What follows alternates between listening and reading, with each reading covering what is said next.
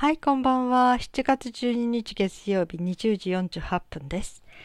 今日は不登校のお話ですね。この間の続きで、私が不登校生活後、ガラリと180度変わってすごく明るくなったきっかけになった本があるというお話をしました。えその本にはどういうことが書かれてあったかというと、えっとですね、一言で言うならば、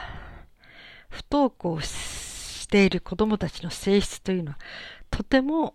素晴らしいものであるということ。そして、これから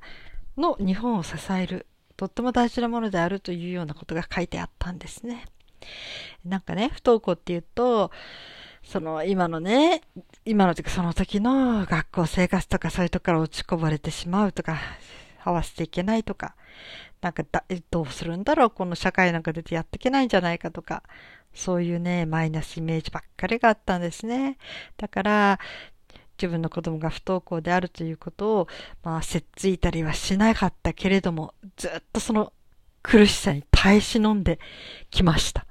えー、不登校生活の前半はね、まあ私にとって11年ありましたからね、あの、9年間の義務教育が、えー、2年違いでその後また2人、あの、次女がいたので、そこも全部合わせると、私にとって子供の不登校という生活は11年続きましたから、まあ途中でちょっと行ったりもしたけどね。うん、だからね、でもその前半は割とそういう苦しい感じ。その時はもとにかく学校に行かせ、子供たちには言わないけど、学校に行ってくれると嬉しくて、とにかくもうどうやったら学校行ってくれるかなみたいな感じで、行けなくても我慢だ、我慢だ、耐えるんだって思ってきました。ところが、その本に書かれてあったことは、えー、なんか野球に例えたんですよね。なんか私野球のことよくわかんないんだけど、3番バッター、あのね、とにかく試合がもうね、えー、立て込んできた時、それ逆転ホームラン、逆転をするためにマウンドに立った人の話。それがね、不登校児なんじゃないかって。そして、宇宙の大いなる石はっていう言い方してますね。宇宙の大いなる石はとってもこう、先を見と見越しているっていうのかな。だから、あの、この今の、今その時の混沌とした日本を救う人たちを不登校っていう形で綺麗なまんま取っておいて、そして、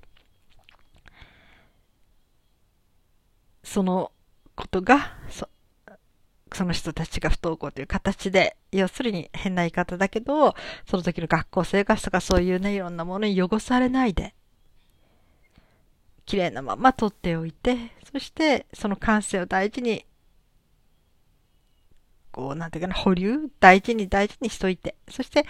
やがてその社会に対してとっても大切な人間になっていくということでしたね。その大切なことっていうのは、こう、学校生活とか足元とか目の前のね、ことだけ見てるんじゃなくて、こう遠くを見る目。それから、こう、弱いものとか、小さいものとか、そういうものを愛おしむ目。うん、そういう目とかね。うん、なんかいっぱいいろいろいいこと書いてましたね。うん。確かにそれを全部読んでみると、本当に、ああ、不登校児の性質に当てはまってんなーと思いました。また、あの、HSP っていうね、 high sensitive person だったかな。あのすごくこう、感受性の鋭い人たち、5人に1人はいるというね、日本でも。そういう人たちの性質にも被ってくるんですけどもね。うん、だから、その不登校している人たちっていうのはすっごくこれから日本を支えていくとても貴重な人材なんだっって言ってました。なんかそれがすごく嬉しかったんですよね。まあ確かに子供が幸せでね、生きててくれればそれでいいっていうのがあるけれど、でもさ、でもさって言い方になっちゃうね。あの、親としては子供が世の中で少しでも役立ってくれる人になってほしいって、なんかそれがね、不登校してるばっかりに何の役にも立たない子供たちなんだって思い込んでいたけど、違うんだってこういう今不登校してる子だからこそ、不登校せずにいられない子供だからこそ、これからすっごく貴重な人材になるんだっていうことを言われて、そしてそれがすごく納得できて、すごく安心っていうか希望ができましたね。不登校してることに希望を感じました。うん、すごくポジティブに捉えましたね。だからこの子たちのこの性質を本当に汚させないで、大事に大事に育てて、うん。そして、ゆくゆくは、ね、日本の何かこう欠けてるものとか、これから大切にしなきゃならないものとか、そういうものを担っていく人材になっていくんだろうなってなっていってほしいなって強く思いました。だからその時にね、本当に目先の10年ぐらいのことだったら全然わかんないけど、ただ本当にその子時読んだ時に小学校かな？中学校かな？子供たちが小学校かな？だからこの子たちが30過ぎて、もう社会に出てちょっと自分たちの生き方をはっきりと示し出した頃、その時に私はね、みんなにこう言いたいなと思ったんですよ。娘さんたちよくやってますねって言ったはい、おかげさまで学校行かなかったおかげですって私は堂々と言いたいなって思いました。で、多分ね、私は言えます。今、上の子が、えー、31かな？うん。本当に不登校を誇りにして、不登校してきたからこそ、すごく彼女の自由さ、自由さっていうかな、独特の感性。で、それがなんか人の役にも立ててるみたいだし、それから今29歳の娘ももうすぐ30になるんだけど、彼女は彼女なりにすごく私から見て素敵な生き方をしているし、これからも素敵に生きていくと思ってます。本当にね、この二人はね、親がこういうのなんだけどね、あ、自慢しちゃおうかな。とにかくね、私はね、感動したんですよ。彼女たちが本当に自分たちでもう住み込みして仕事したりとかね。うん、本当に仕事を自分で始めて、あの、した時に初任給なんかそれをそっくり私にくれてね。本当にね、なんか自分たちの働いたお金をまず私によこしてくれた。そしてなんか、うん、要するに、不登校したとかなんとかそんなね、散々いろんなことを周りの人に言われたけど、でも、本当に自分たちのお金で、上の下の子は自分で働いたお金で住み込みしてね、うん、働いたお金で、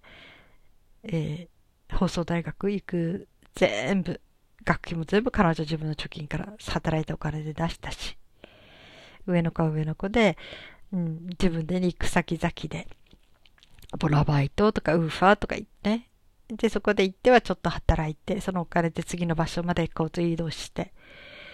そして最終的にはもう自営業やってますね。うん。本当に、なんていうのかな。うん、彼女たちの感性っていうのは私は本当に大切にしてきてよかったって思ってます。うん、だからね、今ね、不登校している子供さんたちとかね、見てるとね、ああ、素敵な子だなって思うんですよ。この子たちどんな素敵なことが、これから素敵なことを起こしていくんだろうなって思ってます。すごい素敵な感性を持っているから、きっと、とってもうん、社会にまたはある人たちにすごく助けになっていく人たちなんだろうなって思ってます。もしそうじゃないと思う親がいるとしたらそれはね環境が悪いですね。追い詰めていってしまってる。余計なエネルギーエネルギーを使わしてしまってる、うん。だからその子たちが本当に自分たちの力を信じてのびのびと生きていってそれで自分を愛おしむことができる子供たちになるためにはやはり親とかがちゃんと理解して捧げてあげたらいいですね。不登校に対してなんであなたこんななってんのってそんな追い詰めたりしていつもこう文句ばっかり言ったりとかね、心の中でね、なんて情けない子なんだろうとか、なんてわがままな子なんだろうとか、そんなこと思ってたら子供には通じますね。うん、でも本当にね、私も最初あったような気がします。ダメな子っていうよりも、なんか辛かった。弱いっていう感覚はありましたね、自分の中でね。うん。子供たち弱いところがあるからって。とか社会出たらやってけんだろうかみたいな思ったことがありました。ところがその本を読んでその弱さっていうものがある意味すごい感受性の鋭さだったり人の心を理解したり、えー、共感することができたり人の痛みが分かる子どもたちであったり上っ面のものを見るんじゃなくてその奥をちゃんと見て見ていく。で自分が大事だなと思ったことをそっと本当に大事に大事にしていける子たち、うん、という本当にプラス面をものすごく見えるようになってきましたね。そうしたらね、本当に視界がパーッと開けてね、不登校生活が楽しくなってきたんですね。なんか、うわーこの時間無駄じゃないなーって、この子たちがいつか羽ばたけるようにために、いっぱいいっぱい彼女たち栄養とっても、栄養を与えてあげたいし、そして彼女たちがどれだけ自由に羽ばたいていってくれるだろうっていう、こうウキウキしながらね、親が望むこうなってほしいじゃなくて、子供たちが子供たちらしく自分たちの夢を広げてってくれれるようになりた、なってほしい。うん。だからただ、うん、本人たちがやること反対しないで、ただ応援してきました。うん、そう。なんかわけわかんないっていうかね。なんかよくわかんないことでも、うん、この子が選んだんだから大丈夫って、そう思って。もしそれで失敗したら、今度はね、そこから何か学んでいくんだし、って。うん。だからね、多分私、その、不登校の子供と面と向かってきた時にね、まあも、もっと子育ての時からでしょうね。子育てのちっちゃい時から私はね、あるある意味で反面すごいクールでしたね。その子が選んだ人生はその子が責任取るしかないと思ってたので、あの、例えばちっちゃな時からそういうことは教えてきたって身につけさせた。例えばね、保育園行く頃から、うん、もう包丁に切って、えー、まな板でトントンやってましたからね。よくね、危ないからとかってさせないとか言うけど、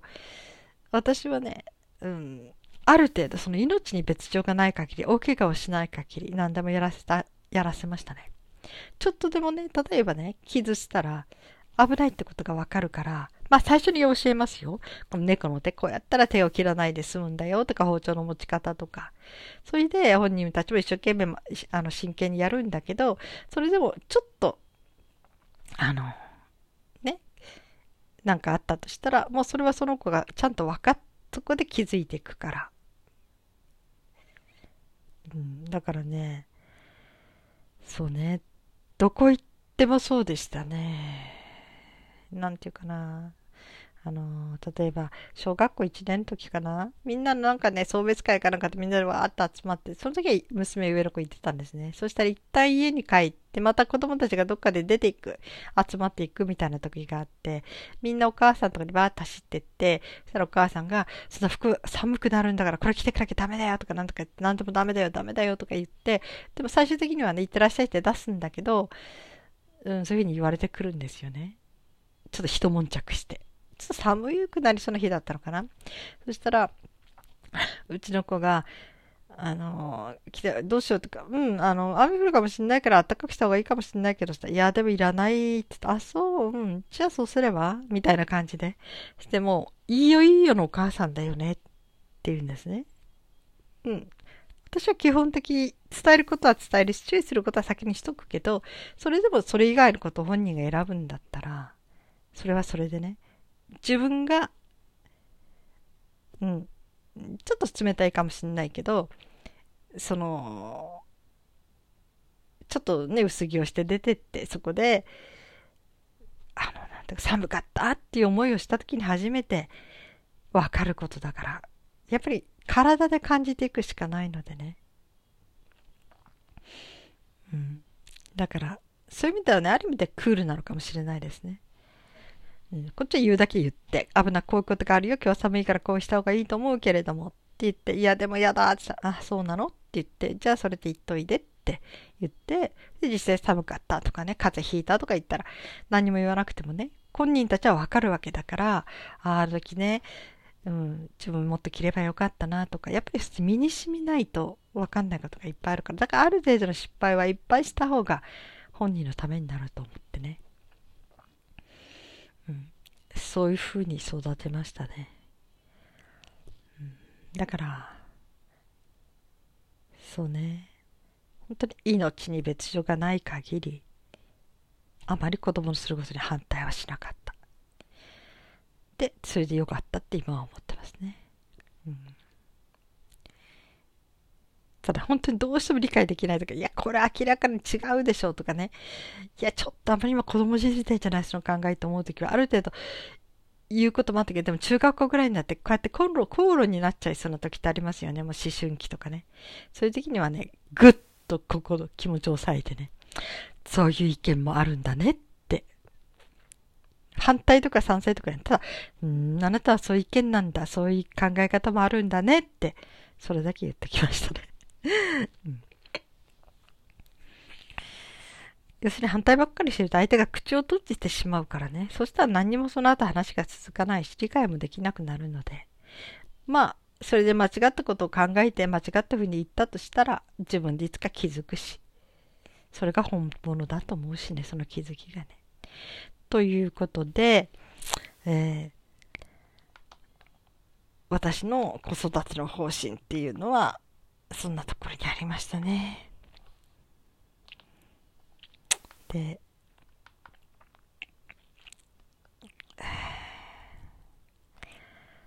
なんていうのかな。うん。話かね、こっちに来ちゃったけど、要するに、不登校の子供たち、している子供たちの特質をのとにかくいい面をいっぱい見てあげてほしいですね、お母さんたちね。そしてそれを本当信じてあげてほしいですね。理解できなかったら理解できないまんま、でも、うん、まず今のこの子を受け入れるってことですね。これでいいんだって。いろんなペースがあるし、いけないんならいけないままでいいじゃないって。うん、すごくそこまで行くのは珍しいけど、まず一旦ね、今のありのままもドーンって受け止めてあげちゃう。でそれからプラスして今度は、だけど、こういう風なところに来ている子だから、不登校まで選んだ子だから、不登校せずにいられない感性を持った子だから、この子はきっと、すごい子になる。すごいっていうのはね、こう社会的に認められるとか、リーダーシップを取るとか、それだけじゃなくて、うん、なんか、もっと人間としてのとっても大切な感性を育てていけることができる。そしていつか誰かのたった一人でいいからね、誰かの必ず役に立つことができる。なんか、そういう希望本当に持てました。うん、だからね、言いたいですね。不登校しているお子さん、持ってるお子さん、お母さんたち、嘆いたりしたい気持ちはわかるけれども、そうじゃなくって、今欠点に見えてることは全部ひっくり返したら長所ですからね。うん。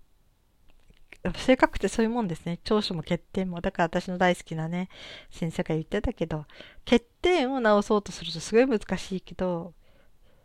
長所を伸ばせば欠点が隠れるって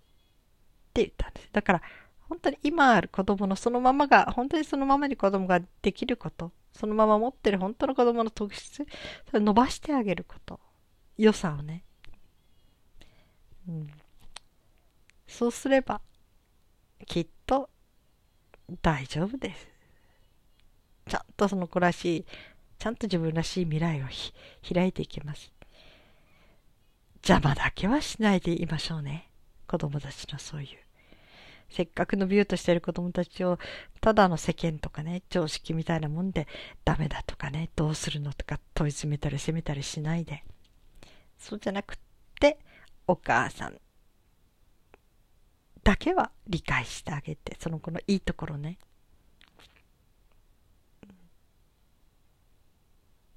って思います。きっときっと素敵な特質を持ったお子さんたちだと思ってます私は。心底。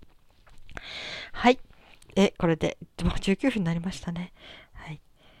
えまた来週も不登校の話をいろいろしますね。それではまた。来週。